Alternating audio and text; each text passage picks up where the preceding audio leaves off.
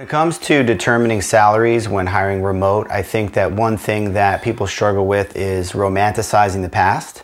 Uh, this is something that actually Gary Vee talks about in a little bit of a different context, which is um, advertising costs on social media. And I think there's a, a similar dynamic here. And he talks about how people romanticize the past when uh, ad costs were lower on Facebook or any given or Google AdWords or any given platform, or when organic you had more organic reach on Facebook, um, and then that changed as they push their ad model more heavily.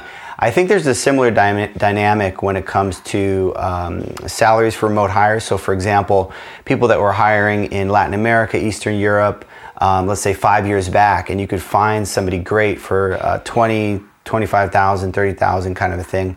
Um, and still to this day, I think you can, and, and those are great salaries in the context of those economies.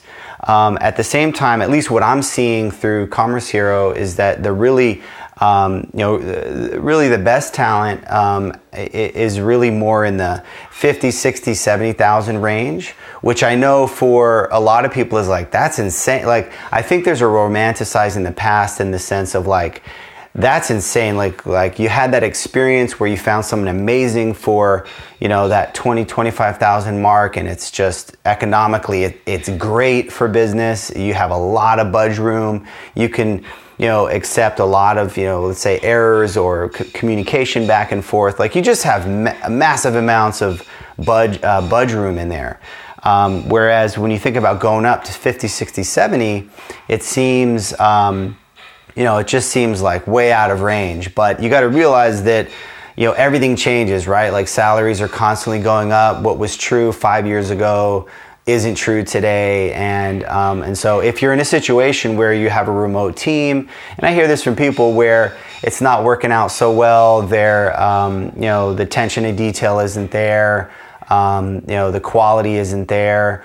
Um, that's very likely because the really you know, higher quality devs are have have leveled up and it's because there has been hiring from higher cost of living areas, United States and Western Europe, and into those areas, and which has caused salaries to go up, and so um, it's just a it's just a reality. So um, I think that that is is something to to consider. I know it does seem a little bit crazy, like man, salaries are just out of control, and they can't. It can't happen forever. They just can't, right? Like once they reach up to a certain level and they're at the same level as U.S. salaries, is there's no benefit anymore to hiring. Uh, and some people may feel like there's no benefit to hiring at that 50, 60, 70 range.